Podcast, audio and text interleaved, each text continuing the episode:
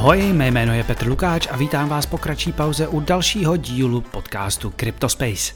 Tentokrát se podíváme na téma, kde si, na rovinu přiznám, nejsem úplně jistý v kramflecích. A to je Web 3.0. To je strašně široké téma a hlavně, jak je dnes moderní říkat, hodně fluidní téma. Do podcastu tak přijal pozvání Honza Borísek, spoluzakladatel PR studia Punchline, který se mu hodně věnuje. A možná až na úvod, kde si určíme základní rozdíly mezi webem 1.0, 2.0 a 3.0, je to spíš taková delší debata o tom, co to ta trojka vlastně představuje.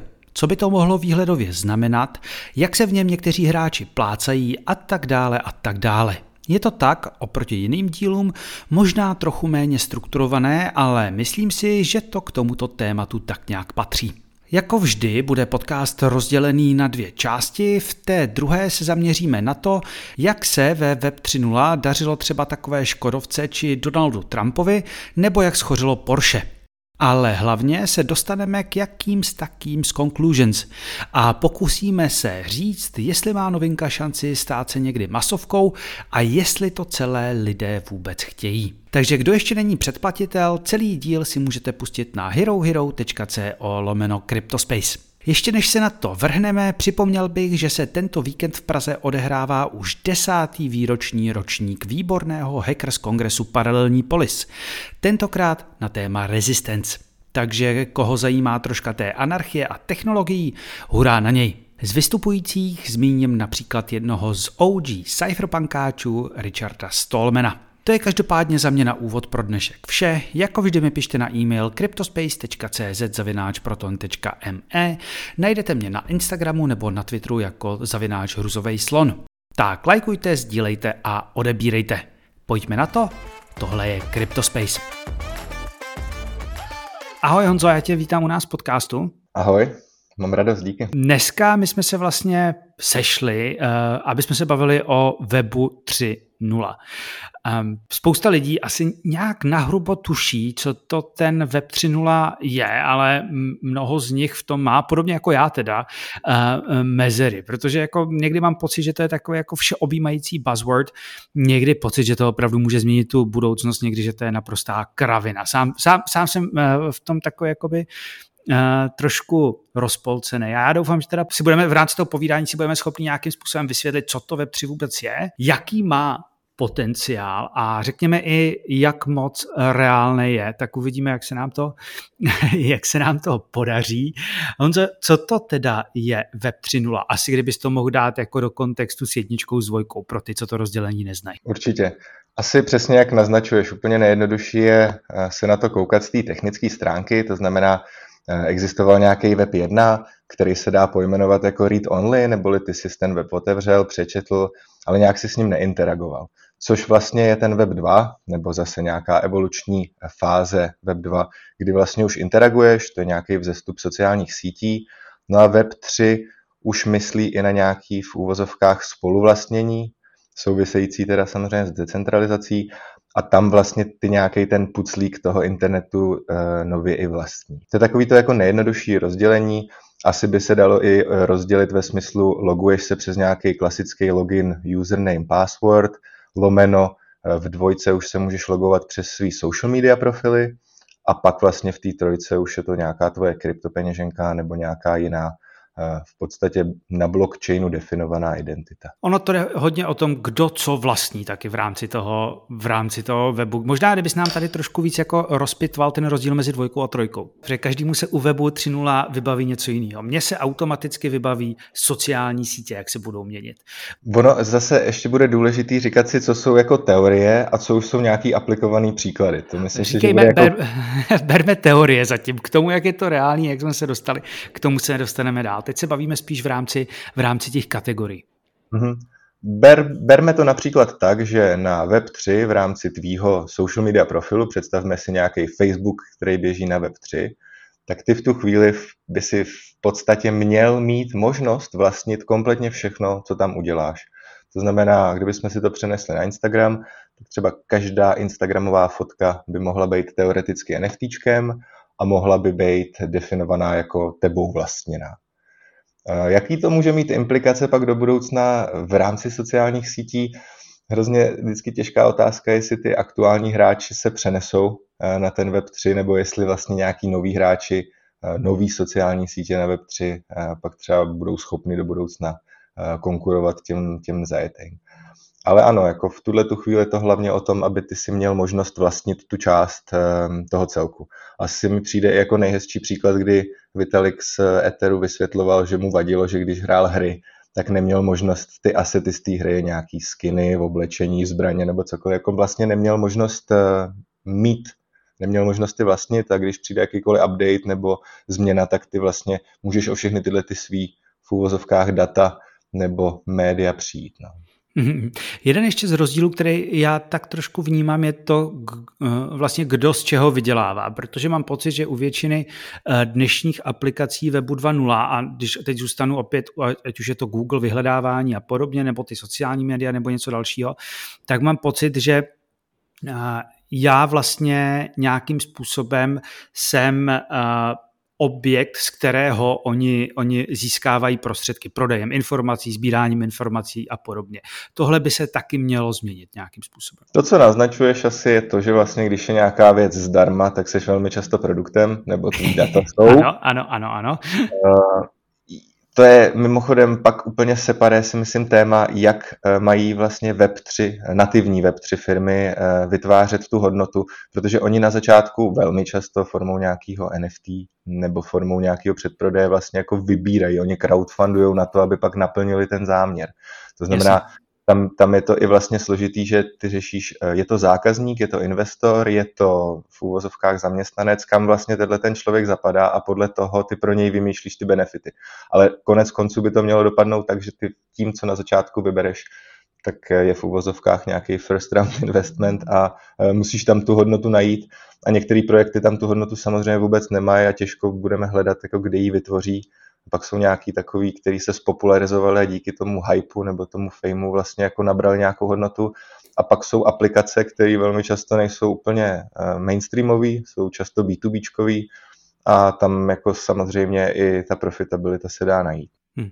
Já jsem s tím směřoval i eh, k tomu, o čem vlastně často eh, krypto je, nebo na začátku hodně bylo, a to je privacy, protože to na webu 2.0 u využívání velkého množství těch nejpopulárnějších aplikací webu 2.0 prakticky přestalo existovat. A ten web 3.0 by tohle vlastně mohl zpátky přinést. Určitě, jako to je sam... ono mimochodem je to zajímavé, když si to porovnáme s tím, že web 3 se velmi často jako propojuje nebo zrcadlí s celkově jako blockchain technologií.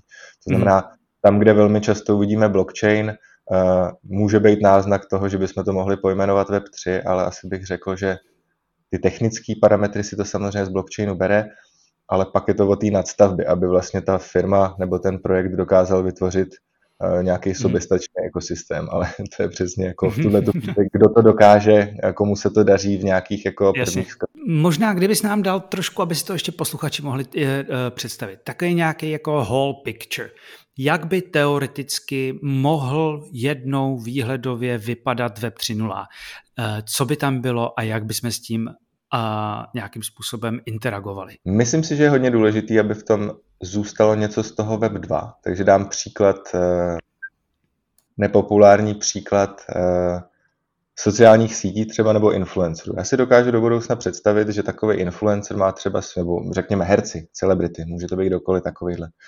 Um, si vytvoří nějakého svého digitálního avatara a v tu chvíli už se začínají nabízet myšlenky.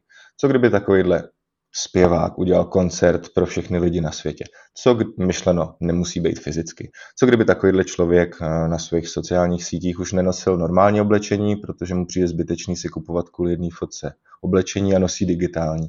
A teď vlastně jako, ano, je to asi o tom, že spousta z toho, co my známe z fyzického světa nebo z Web 2, se tak prokombinuje a teď pojďme třeba využít další buzzword do nějakého metaverzu nebo do nějakého vlastně jako digitálního prostředí, kde všechny tyhle ty um, digitální oblečení, digitální soubory budou vlastně mít mnohem větší roli. Ale dokud my si tady budeme vlastně, um, jak to říct, pokud my vlastně nebudeme schopní v tom současném systému najít i nějaké jako zvýšení efektivity nebo jasný argument pro tu změnu, um, tak to trvá. A určitě jeden jako z dalších tvrdých argumentů to, že vlastně kryptoměny jsou velká změna. Pro spoustu korporátů nebo velkých institucí to může být jako řekněme, úplně esenciální změna, protože začínají přijímat úplně jinou platební metodologii a úplně vlastně častokrát to souvisí s bankovnictvím. Takže tam pak je to hrozně důležitý i v tom smyslu, kdo najde jaký motiv pro to decentralizovat nebo přesunout se tady na to jako novou úroveň digitálnějšího světa. No. Tam se určitě, tam, tam směřuje moje další otázka, jako vlastně hopes versus nějaká realita, ale ty si to sám zmínil, eh, tak ten další buzzword metaverse. Já mám pocit, že v těch debatách někdy eh, se jako spousta lidí, většinou haterů, vlastně ten metaverse s tím web 3.0 do velké míry uh, zaměňují nějakým způsobem. I když ten web 3.0, tak jako chápu já, je mnohem, mnohem širší. Mohl bych to nějakým způsobem jako rozlousknout pro lidi? Jaký je vlastně ten rozdíl? Já začnu něčím, co by mělo dávat smysl v tom smyslu, že tyhle ty slova si každý vyplňuje obsahově různě. Vemme si třeba Facebook, který se přejmenoval na Meta, s tím, že vlastně to souvisí velmi přímo s Metaverse, pojmem, který v té době hodně koloval. Ale ty A pak inovativ... zavřeli svoji, oni zavřeli potom svoji Metaverse divizi, ne? Dokonce, když už se přejmenovali. To se, to se taky stalo, teď vlastně jako berou trošku zpátečku, protože eh, samozřejmě eh, tohle není věc, která jde dělat podle toho, jestli je to populární nebo ne, ale jestli vlastně ten biznis najde i ty eh, finanční a jiný ukazatele a ty zřejmě nenašli. Ale co jsem chtěl říct je, že jako ty jejich směny směřují směrem k Web3. Ale teď co je co? A pro mě ve skutečnosti, když přišlo slovo metaverse, tak jsem si říkal, proč vlastně hledáme další slovo pro virtuální realitu. Dá se říct, že je to ta virtuální realita, která je na blockchainu ale to už fakt jako v tuhle chvíli je velký slovíčkaření. Takže asi pro mě ten jako ucelující umbrella pojem je Web3 a do něj zapadají všechny ty věci, o kterých se bavíme. Mm-hmm. Já mám, jako já když někdy vidím ty uh, koncerty, to byl Snoop Dogg s někým ještě, tak tam měli koncert a místo nich byly ty avataři těch jejich, op, těch jejich opic, tak na mě to teda přiznám se působí taky jak ten metaverse a pak a, a někdy to je taková levná munice vlastně pro ty Bitcoin maxíky nebo já nevím, kdo všechno nesnáší uh, vlastně tuhle tu technologii. Pojďme se podívat na to, co jsem, eh, co jsem vlastně teď naznačila. To je to, co by to vlastně mohlo být, eh, ta teorie versus co je Web 3.0 vlastně dnes. Já bych řekl, že dneska Web 3 um, ehm, je nějaký ideál těch různých puclíků, o kterých se bavíme. To znamená digitální oblečení, NFTčka, nějaký mhm. prokazování hmm. identity, logování se bezpečně, všechny tyhle ty věci jako... Mm, tohle to jsou vlastně ty jednotlivé střípky. Kdyby jsme chtěli dojít nějakého toho jako svatého grálu Web3, tak by to muselo znamenat, že tenhle ten systém má dominanci. Aby vlastně jsme řekli, ano, eh, teďka jsme se dostali do, jako to bylo u Web 1 a Web 2, dostali jsme se do fáze, kdy jako je vidět Jasně. i z dat, čísel, že prostě sociální sítě dominují. Tak takovýhle přerod to je pak na té úrovni i nějakých eh, politicko-státních eh, dohod a jiných jako témat, který s tím musí souviset, ale v tuhle tu chvíli už jako samotný ten trh eh, nabírá obrovskou valuaci, patří vždycky mezi ty, které rostou nejvíc a samozřejmě ve chvíli, kdy jakákoliv z velkých Web3 nebo standardních konvenčních firm nějakým způsobem o to zavadí, tak velmi často PR-ově, ale následně pak i finančně se to do toho celého trhu projeví. Takže, a je to to, co si i naznačil. Některé firmy jdou směrem, jako pojďme to využít skrz PR. A třeba v Čechách prostě McDonald dělal NFT jenom jako umčo, e, bez nějakého kontextu předtím a potom. To Praha, samozřejmě tomu, pražské NFTčko, že jo, ty byly. Pražské NFTčko, to je tak přesně, to jsou, to jsou takové ty věci, které samozřejmě pak tomu trhu nesvědčí, protože mm, je vidět, že, mm, jak to říct, Eh, že ta technologie není využitá tak, jak by měla být a v tu chvíli jako se trošku diskredituje. Ale to je asi, bych řekl, v každém trhu. Myslím si, že když internet byl na vzestupu a firmy se smály, že do budoucna každá bude mít webovou stránku, ať ukoli si na hlavu a dneska to není vůbec téma. A takhle ty inovace postupují vždycky, takže já jsem takový v nějakém horizontu pěti, deseti let už si troufám tvrdit, že se tady o tom budeme bavit taky jako o standard. Mm-hmm. Tak oni jsou, ono se k tomu internetu vlastně přirovnává, vlastně, mám pocit, uh, každý, každá nějaká rádoby revoluční aplikace, a teď to rádoby není, není ironický, ale prostě každá aplikace nebo každá, každý nový přístup, který chce něco změnit, i ty kryptoměny vlastně, tak se vždycky říká internet ten taky kdysi dávno vlastně jako uh, hanili, že to je blbost, to nikdo nepotřebuje. No ale ona mezi tím byla spousta věcí, kterou, kterou podobně jako internet hanili a neprosadili se, že jo. Takže internet je takový jako uh, uh, dobrý příklad. Možná pojďme se, pojďme se podívat trošku detailněji, co všechno uh, do toho zapadá. Já osobně třeba řeším nejvíc ty kryptoměny a DeFi. Jak to zapadá do Webu 3.0? Řekl bych, že to je ten aspekt té nejvyšší efektivity, rychlost přenosu informací, levnost přenosu informací v různých use casech. Takže tohle je ta architektura, infrastruktura pro to, aby to Web3 mohlo vůbec existovat. Takže ano, řekněme, jakákoliv Web3 značka, firma bude primárně stavěná na, na kryptoměnách a bude v největší pravděpodobnosti sázet na to, že ten její systém je efektivnější, rychlejší, finančně efektivnější než třeba bankovní.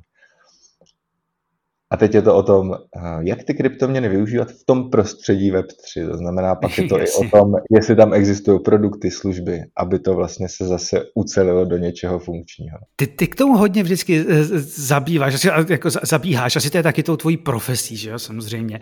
A, ale ty zabýváš stále k těm velkým brandům. Já, já se přiznám, že k tomu mám malinko ob, ob, přístup z té druhé strany, od toho krypta, takový to trošku oproštění se od nějakých těch větších hráčů, takže proto si furt koukám na to DeFi, na to obcházení vlastně toho middlemana nějakým způsobem. Eh, pro tebe ale je vlastně to Web3 i nějakým, jestli to dobře chápu, stělesněním pří, nového přístupu vlastně firem k biznisu. I k zákazníkům bych skoro řekl. Nebo spíš k zákazníku, to je jasně, to je spíš o jiném způsobu. Jak, jak, v čem je jiný ten přístup potom? Tak eh, teď, když budu mluvit třeba ze své zkušenosti, tak vidím, jak vlastně ta komunikace obecně, nebo jak se staví propozice těchto těch projektů, je úplně jiná. To znamená, mm. ty opravdu nevytvoříš produkt, který pak násilně nějakou komunikací tlačíš, ale ty musíš úplně od začátku neustále myslet na to, jak se ta komunita cítí, protože ve chvíli, kdy ta komunita není spokojená s tím, ve chvíli, kdy zažívá nějaký otřesy, tak se to promítá velmi často do té jejich esenciální kryptoměny, to znamená, v uvozovkách se dá říct, každodenní obraz toho projektu vytváří ta komunita, která do něj primárně zainvestovala a která velmi často ten projekt jako spolu vytváří. Takže to je ta obrovská změna, kdy vlastně pro mě to bylo i o tom uh, agentura, která dělá zejména normální konvenční kampaně a pak tenhle ten přístup, kde ty opravdu nemáš šanci toho zákazníka obejít a musíš vlastně s ním spolu vytvářet. Což je úplně jako ten, ten paradigm shift pro mě obrovský, protože se k tomu přistupuje úplně jinak. My jsme se tady vlastně do, do, dotkli nějakých sociálních sítí. Ty sociální sítě vlastně v rámci toho Web, Web 3.0 by mohl čekat možná jeden z největších, uh, jedna z největších revolucí, když už se tady uh, bavíme. Protože u těch sociálních sítí to je jedna z mála věcí, kde já si umím představit reálný využití asi toho metaverzu. I když já se, sebe sabá nikdy nevidím, že budu někde běhat s vlastním paňáčkem v rámci virtuální reality, a chodit na koncerty Snoopyho Doga prostě, nevím v jakém univerzu, tak věřím, že, jako, že eh, součástí nějaký mety se to jednou stát může. Co všechno to může přinést, kromě té vlastní kontroly nad tím? Myslím, že jako hlavní, další z hlavních bodů bude to, že ty si budeš vždycky stoprocentně jistý, s kým mluvíš, protože to bude řešit i nějakou identifikaci. To je to, co se týká třeba Twitteru poslední měsíce, roky, kdy vlastně tam je tolik botů, že tahle ta změna ve smyslu, že by si vytvořil svoje NFT nebo svůj nějaký jiný digitální asset, nemusí to nutně být NFT, ale tímhle tím způsobem by se identifikoval, tak pak uh, může vzniknout sociální síť, která bude mít 100% uh, vlastně lidí Jasný. a 0% botů. Výhodou i nevýhodou toho krypta je nicméně ta pseudonymita, že jo, nějakým způsobem. Ty, ty, ty, ty se prostě, že ty se nebudeš bavit, pokud to budou sociální sítě na blockchainu, a ty se nebudeš bavit s individuem, který zase má KYC, i když, nedej bože, asi pravděpodobně vzniknou sociální sítě, které budou chtít jako tvoji občanku, ale ty se budeš bavit eh, vlastně s adresou na blockchainu. Ale nejde to zároveň trošku proti těm sociálním sítím? Jasně, no, to je přesně o tom, jako jak uh, to ten projekt využije. Může být totálně anonymní, uh, black social media prostě totálně uh, bez jakýhokoliv doidentifikování a stejně stejným způsobem může ten blockchain být využitý na to, že v momentě, kdy tě poprvé identifikuje, tak už má vystaráno, tak jako to udělal Facebook v nějaký moment, ale to, co se zapíše, sedí a ty už vždycky budeš prostě Petr Lukáč a v tom by do budoucna mohl být benefit, jak, jak pro tebe, tak pro ten projekt. Všichni budeme mít naskenovanou, tyjo, co to bylo, Ně, sítnici od WorldCoinu, teď nevím, jakou část voka oni to skenují. To se v tuhle chvíli děje v Indii, jakože už si tě uh, změří podle toho. Nechal by si změřit oko, načíst. Tak já nevím, no. Vždycky, když jdu do Ameriky, tak si načtu moje otisky prstů, takže nevím, jestli mám úplně se rozhodovat. Já jsem u těch sociálních sítí jsem právě eh, eh, nedávno se o tom bavil s přítelkyní ohledně, ohledně toho, co se děje teď na Twitteru, protože tam ty boti, tam, tam dřív to bylo, že bota si poznal, protože měl nula sledujících, dneska má bot 25 tisíc sledu, tisíc sledujících, ještě má tu, tu správnou zlatou kličku nejdražší od, od Elona, že jo, a když vidím, že mi tady ty obří účty šilujou vlastně falešný airdropy na Arbitrum, Zcasing nebo já nevím co všechno, tak si říkám, že už ta situace je neudržitelná, plus teď furt se tam bavíme o nějakém spoplatnění, ten Twitter prostě není, co to bývalo. A bavili jsme se o nějaký alternativě. A my tady takový náznak vlastně Web3 máme, a to je Nostr a je to naprostá nerdovina, který vlastně používá velký minimum lidí a já se omlouvám tím, co to používají. A ty, kteří mě teda tam opakovaně převlá, jako přemlouvali, ať se tam přidám. Mě, mě od toho odrazuje jenom to, že bych vlastně musel to samý psát na několik sociálních sítí, ale je třeba u těch sociálních sítí 3.0 něco, co chceme? Není to prostě moc zbytečně moc komplikovaný? To je otázka. Jako samozřejmě, jako takhle, každý Čekám, Čekáme nějaký... na Killer App možná. Možná. Takhle, Elon nedávno říkal, že jeho ex nový eh, bude řešit inovaci bankovního systému, ale ve smyslu ne toho, že by dělali nějakou měnu nebo kryptoměnu, ale že finance se stejně počítají jenom skrz transakční řádky. To jsem zvědavý, co on tam vymýšlí. Ale samozřejmě jako chceme mít transparentní... Uh, já to, Ono se to stejně vrací všechno k tomu, jak ty data využít. Jako pokud ty se rozhodneš ty data sdílet, to znamená, řekněme, dáš někomu přístup do svého bankovního účtu a vidí, za co věci kupuješ, co jsou ty mhm. věci, žiješ zdravě nebo ne, tak ti pak může taková Web2 banka nadefinovat nějakou třeba lepší životní pojistku. A teď vlastně všechny tyhle ty témata toho jsem ochoten dát úvozovkách svoje data, ať už, za, jako, ať už e, zabezpečený nebo e, přímo Petra Lukáče, aby se ti něco vracelo. To znamená, aby si nakupoval levnějc, aby si nakupoval efektivnějc, aby si měl některé produkty výhodnější, protože z těch tvých dat to je vidět, že by si měl mít nárok na něco výhodnějšího. To je taková ta jako tvrdá celosystémová, jako celosystémový zefektivnění. Ale jak říkám, prostě tady v Čechách je jedna pojišťovna, která třeba tohle to řeší, že by vůbec jí zajímaly tvoje data, aby ti dali lepší produkt. Takže kdo začne, jestli my s tím, že bychom chtěli, aby něco taky existovalo, nebo jestli firmy začnou hledat motivaci v tom představovat tyhle věci. Baví, bavíme se tady jako ta debata o tom, že by vznikalo něco jako sociální kredit založi, jako spojený s jednou vlastně blockchainovou adresou. Ty debaty běžejí.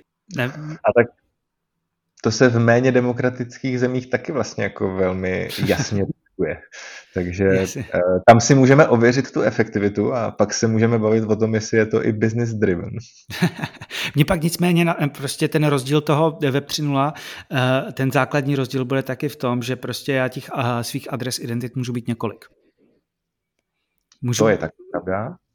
A vlastně můžu žít několik životů, můžu mít adresu, kterou prostě používám na, na, na finanční služby. Když pak budu chtít někde půjčku, za kterou nebudu chtít dávat obří kolaterál, tak oni uvidí, že prostě pět let jsem vždycky všechno splácel a je to spojený s mým KYC.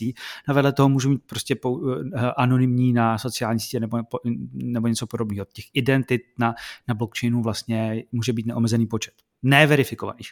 Jo, naprostý souhlas to, to potom otázka, jestli ty přesně budeš mít víc kryptopeněženek, víc různých digitálních asetů v nich, anebo jestli ten projekt řekne, vytváříme soul tokeny, myšleno skrz nějaký KYC nebo jiný ověření se stáváš jako jedním z nich a v tu chvíli už nebudeš mít možnost vytvořit jiný nebo ověřit se na, skrz něco jiného. To znamená, ty bys musel pak být někdo jiný, abys mohl eh, vytvořit další účet. No.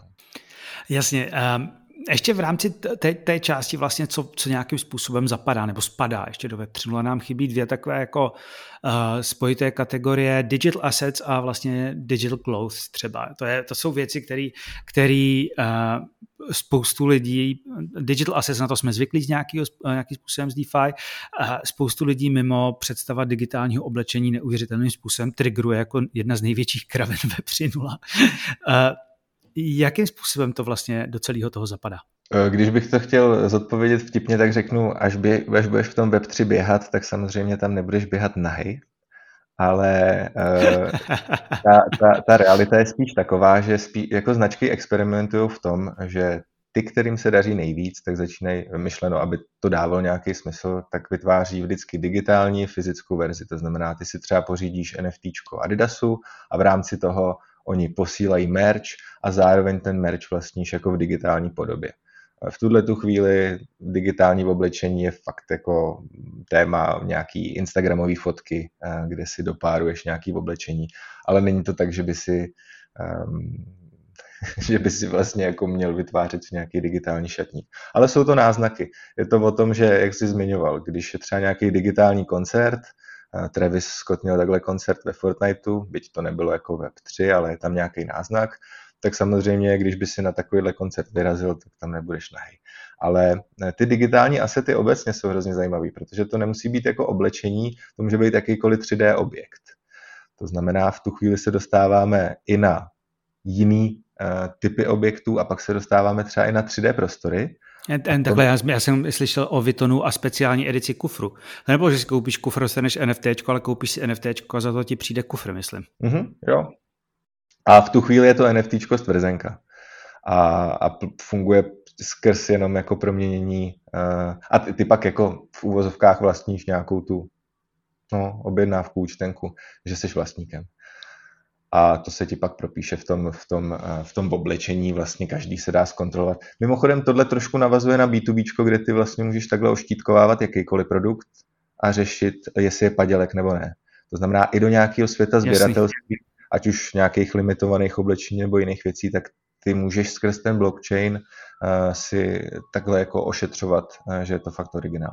Takže tak svoje, jako... role, svoje Rolexky bych prostě prodával rovnou s NFTčkem a nepo, ne, eh, nedopadl bych jako pan Vacké z Xixojo, který podle, teď někde jsem to ani slyšel, jestli u Vojty Žižky, ale ten podle nějakého hodináře prostě pan Vacké prý má falešný Rolexky. Asi o tom neví. A to, a to má tak rád blockchain, hele. Zajímavý. A Takhle, ono někdy, teďka to myslím jako eh, subjektivně, mně se někdy jeví ta jako blockchainová transakce mnohem víc, eh, jak to říct, eh, je mnohem důvěryhodnější než třeba nějaký podepsaný papír. To znamená, když kupuješ třeba nemovitost v zahraničí nebo hodinky, tak je super, když víš, že na blockchainu je psáno, že to je ono a nikdo ti s tím nehejbne. Asi jako 20-stránková smlouva nákupu nemovitosti mi bude připadat míň eh, než nějaké ověření přes blockchain. Jasný, jasný.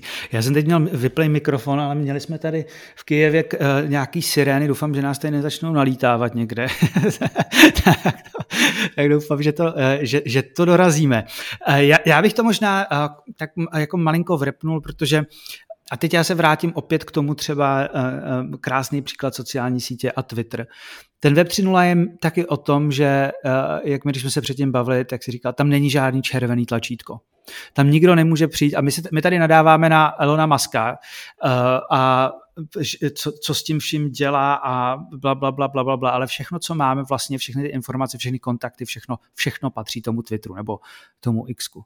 Na Web 3.0 vlastně tam Eh, eh, toho budeš mít mnohem víc v rukou ty a budeš se s tím moc pohybovat mezi platformami budeš s tím moc dát, dát, dát eh, ten web 3.0 dá prostě tobě, mně nebo někomu dalšímu jako uživateli mnohem víc uh, práv, síly, svobody a, a vlastně nezávislosti nad nezávislosti od kohokoliv jiného, protože Eh, jestli je něco právě u těchto těch eh, pošuků jako Musk, ale on je eh, Meta a Zuckerberg jsou úplně to samý, tak jestli tam je něco, tak oni nad tebou vlastně mají nad tebou tvýma informacemi, tvýma kontaktama vším téměř absolutní, absolutní nadvládu. Vládu. Můžu si tím, tam nikdo neče ty podmínky, ale můžu si tím dělat prakticky, co chtějí. Je to tak.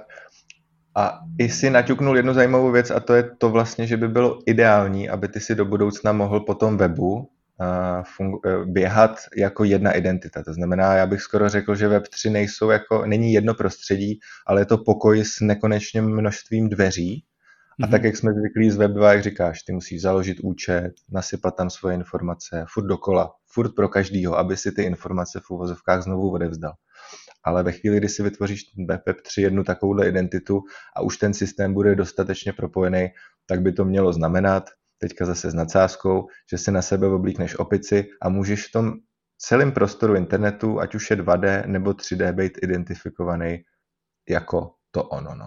Jaká je vlastně, řekněme, tvoje největší naděje, největší houp, že to celé přinese tomu uh, prostoru? Já na to zareaguju takovým jako, eh, takovou myšlenkou, kterou jsem měl. Mně totiž přijde, že kdyby to Web3 pak už nebylo ve smyslu nějakých VR brýlí, ale jako brain controlled VR, to znamená, ty by si nějakým způsobem uh, jako kdyby lucidní snění, to znamená, ty by v tom prostoru mohl normálně existovat, tak v tu chvíli si dokážu představit, že budou lidi schopni třeba vytvářet výrazně vyšší hodnotu v daném čase. Takže uh, jít tam třeba pracovat. Zní divně, nebo tam chodit spát. Jakože ty můžeš pak ten čas relativizovat, si myslím. Ale je to pak o kapacitě mozku. To znamená, uh, co kdyby si chodil na dvojnásobně zrychlenou virtuální realitu na 4 hodiny denně. Zní crazy, ale jo, tam nějakým směrem si myslím, že ty, že ty linky těch inovací se někde protínají. Že bude možná výhodnější být v tom Matrixu, a, a nebo to bude naopak úplně celý jenom o zábavě, a to je ten scénář toho, že eh, bude ta zábava dostupnější, než když ji zažíváš v tom fyzicky. Jasně, já si vždycky eh, vybavím některé ty post-apo nebo eh, sci-fi nějaký povídky, kde vlastně je to sesychlající tělo v rámci nějaký, nějak, nějaký pixely s virtuální realitou a ty se znuděně, nenávistně jednou denně musíš z té vany nebo co to je prostě vyvalit a najíst se a pak si můžeš vrátit zpátky do té reality. By the way, Pavel přece chtěl pro posluchače mi takhle eh, doporučoval Ready Player One. Je to asi možná jedna z variant, jako kam se to může posunout, předpokládám. A je to i hezký jako příběh, který má tu složku té mocenské části. Takže jasně, jo. jasně, jasně, jasně. Pojďme se ještě malinko vrátit k tomu, kde vlastně my dneska jsme. Protože opravdu, ať chceme nebo ne, tak dneska to je do jisté míry buzzword. Já mám pocit, že to občas jako čtu v nějakých tiskovkách nebo zprávách. Do jaké míry je to podle tebe dneska zneužívaný? Hodně. Uh, je to celý o těch motivacích. Já bych skoro řekl, že ty Web3 projekty, ty nový, oni prodávají uh, nějaký hope. Oni ti řeknou, my tady začínáme něco budovat, bude to za dva, tři roky. To znamená, ty potřebuješ uh, dát těm projektům čas, neboli důvěru. A když samozřejmě tu důvěru některý z těch velkých ztráceli nebo ztrácejí, tak je hrozně těžký se rozhodnout, že tomu budeš věřit. Ale jsou projekty a jsou firmy, které eh, dělají ty kroky postupný, eh, neslibují na začátku nesplnitelný a postupně rostou. To je pak spíš jako přesně, kdo si v tom co najde, já si myslím, že každý člověk by našel důvod, proč to začít využívat ale fakt jako v tuhle chvíli ve střípcích. No. Já se přiznám, že jsem trošku byl v šoku jako s tou metou, protože kdo kurva jiný by, by to měl jako zůstat a kdo by na to měl makat, než, jako, než ta firma, která podle toho přejmenov, která se jako podle toho přejmenovala. to, to mi přiznám jako vzalo hodně důvěry. Jasně no. Ještě taky samozřejmě nepodceňovat to, že Facebook vlastní Oculus a celý to tahají směrem zase. Zaměňují VR, Metaverse, Web3 dohromady takže asi i vzhledem k tomu, co udělal v tuhle chvíli Apple, tak oni nečekají, určitě taky tvoří, ale myslím si, že ten jejich plán původní nějakých 10 tisíc zaměstnanců čistě fokusovaných na ten metaverse, tak to bylo takový euforický. Bylo to v rámci toho bulu, v rámci tý, toho celkového, celkového nadšení a, a ono se to vždycky nějakým způsobem, jako, uh, já mám pocit, že, že, že tohle je ještě mani, jako podobně manický vlastně, jako veškerý krypto a jak jsem zmiňoval to zneužívání toho buzzwordu, tak jako spousta firm asi nějakým způsobem se pokoušela jenom svíst na tom, na té aktuální mány a vlastně neměla nějaký dlouhodobý vize. Kdyby si mohl jmenovat nějakou firmu, která to podle tebe dělá fakt dobře? Kdo, kdo, kdo to podle tebe nešolíchá, věří tomu a pracuje na tom tak, aby to dávalo dlouhodobě smysl? No, co je důsledek toho, že to dělají dobře? Je to jejich hodnota, nebo je to, víš, jako nastavit si, co, co kdo dělá dobře? Jsou firmy, které to dělají geniálně komunikačně, marketingově. Jsou firmy, které z nich cítí, že jdou pomalu a dělají to čistě technologicky, velmi často B2B směrem business. A pak, jsou, a pak jsou samozřejmě firmy, kde to vypadá dobře, ale dokud tam ta hodnota nepadne, tak je to furt jako in progress a ty, ty doufáš. No. Tak, tak ke každý té kategorii nám hoď pár men. Ale třeba to, kde doufám, a myslím si, že by to dobrý mohlo být, je Adidas, kde vlastně oni začali ze začátku tak, že udělali NFTčka, troufnu si tvrdit, protože to bylo trendy, ale mezi tím eh, Nike kupoval poměrně velkýho hráče, uh, Artefakt, to jsou Clone X NFTčka, který vlastně už měli ready tenisky a měli připravený všechny tyhle digitální věci, takže vlastně Adidas hodně dohání a staví si neustále vyšší a vyšší ambice v rámci tady toho. No a v tuhle tu chvíli je to ve fázi, kdy nevím kolik zhruba těch NFTček je, asi 20 tisíc, jsou rozdělený mezi různé sporty, tak jak vlastně ty jejich zákazníci jsou, uh, mají nejradši ty sporty, jaký mají nejčastější produkty a začínají v tom vymýšlet různé kolaborace, události zadarmo a vlastně začínají vytvářet si takovouhle svoji Web3 komunitu. Pro mě je pak otázka, jestli někdy ty benefity v rámci toho Web3 budou dostatečně velký na to, aby si toho všimli i ty ostatní zákazníci Adidasu, aby to vlastně začalo v té celé komunitě Adidasu mít nějaký vliv nebo nějaký meaning. Tak asi jako když v kryptokomunitě máš CryptoPunka nebo Ape, tak vlastně víš, že ti to přináší různé benefity v rámci toho Web3. Takže kdyby dokázal Adidas Jasně. tohle potáhnout i do toho svého normálního systému, tak super. Um, kdo to dělá dobře komunikačně, si určitě doufám tvrdit, že jsou Board Apes a všechny projekty s nima spojený. Velmi často i ty lidi, kteří jsou na marketingových pozicích, tak jako rotujou. Velmi často i vizuální, to znamená designéři v rámci tady těch projektů rotujou, takže to je, celá, to je takový ten komunikační powerhouse za mě v rámci tady toho odvětví. No a pak jsou jako slušný faily, no. A, třeba a, kdo, jako... a kdo to dělá ještě dobře z těch, řekněme, klasických firm? Protože Board Apes, to je prostě, to začalo jako enormně úspěšná NFT kon, kon, kolekce, z který potom něco vyvíjeli. Takže já jako je nepova- nepovažuji jako inherentně, jako, jak to říct, real world uh, company. Prostě, jo. Je tam ještě někdo, kdo se toho chopil a je, je, pracuje na tom kontinuálně. Já to vždycky teď, když dělám jako týdny v kryptu novinkový, tak jsem překvapený některýma bankama, jak uprostřed bear marketu prostě pracují, vyvíjejí, kašlou na cenu. Eh, je to samozřejmě je to ten centralizovaný svět, ale to, že tyhle ty hráči do toho šlapou a dělají to postupně, jako já to jako respektuju, než nějaký fondy, který do toho nalítnou jenom u toho bulu. Napadá tě ještě nějaká firma z toho Web 2.0, která vlastně eh, na tom pracuje takhle, že mm, že se neřídí hypem, ale že si fakt myslí, že to eh, bude dávat smysl a postupně nějakým způsobem vyvíjí? Tak to byl Honza Borísek ze studia Punchline.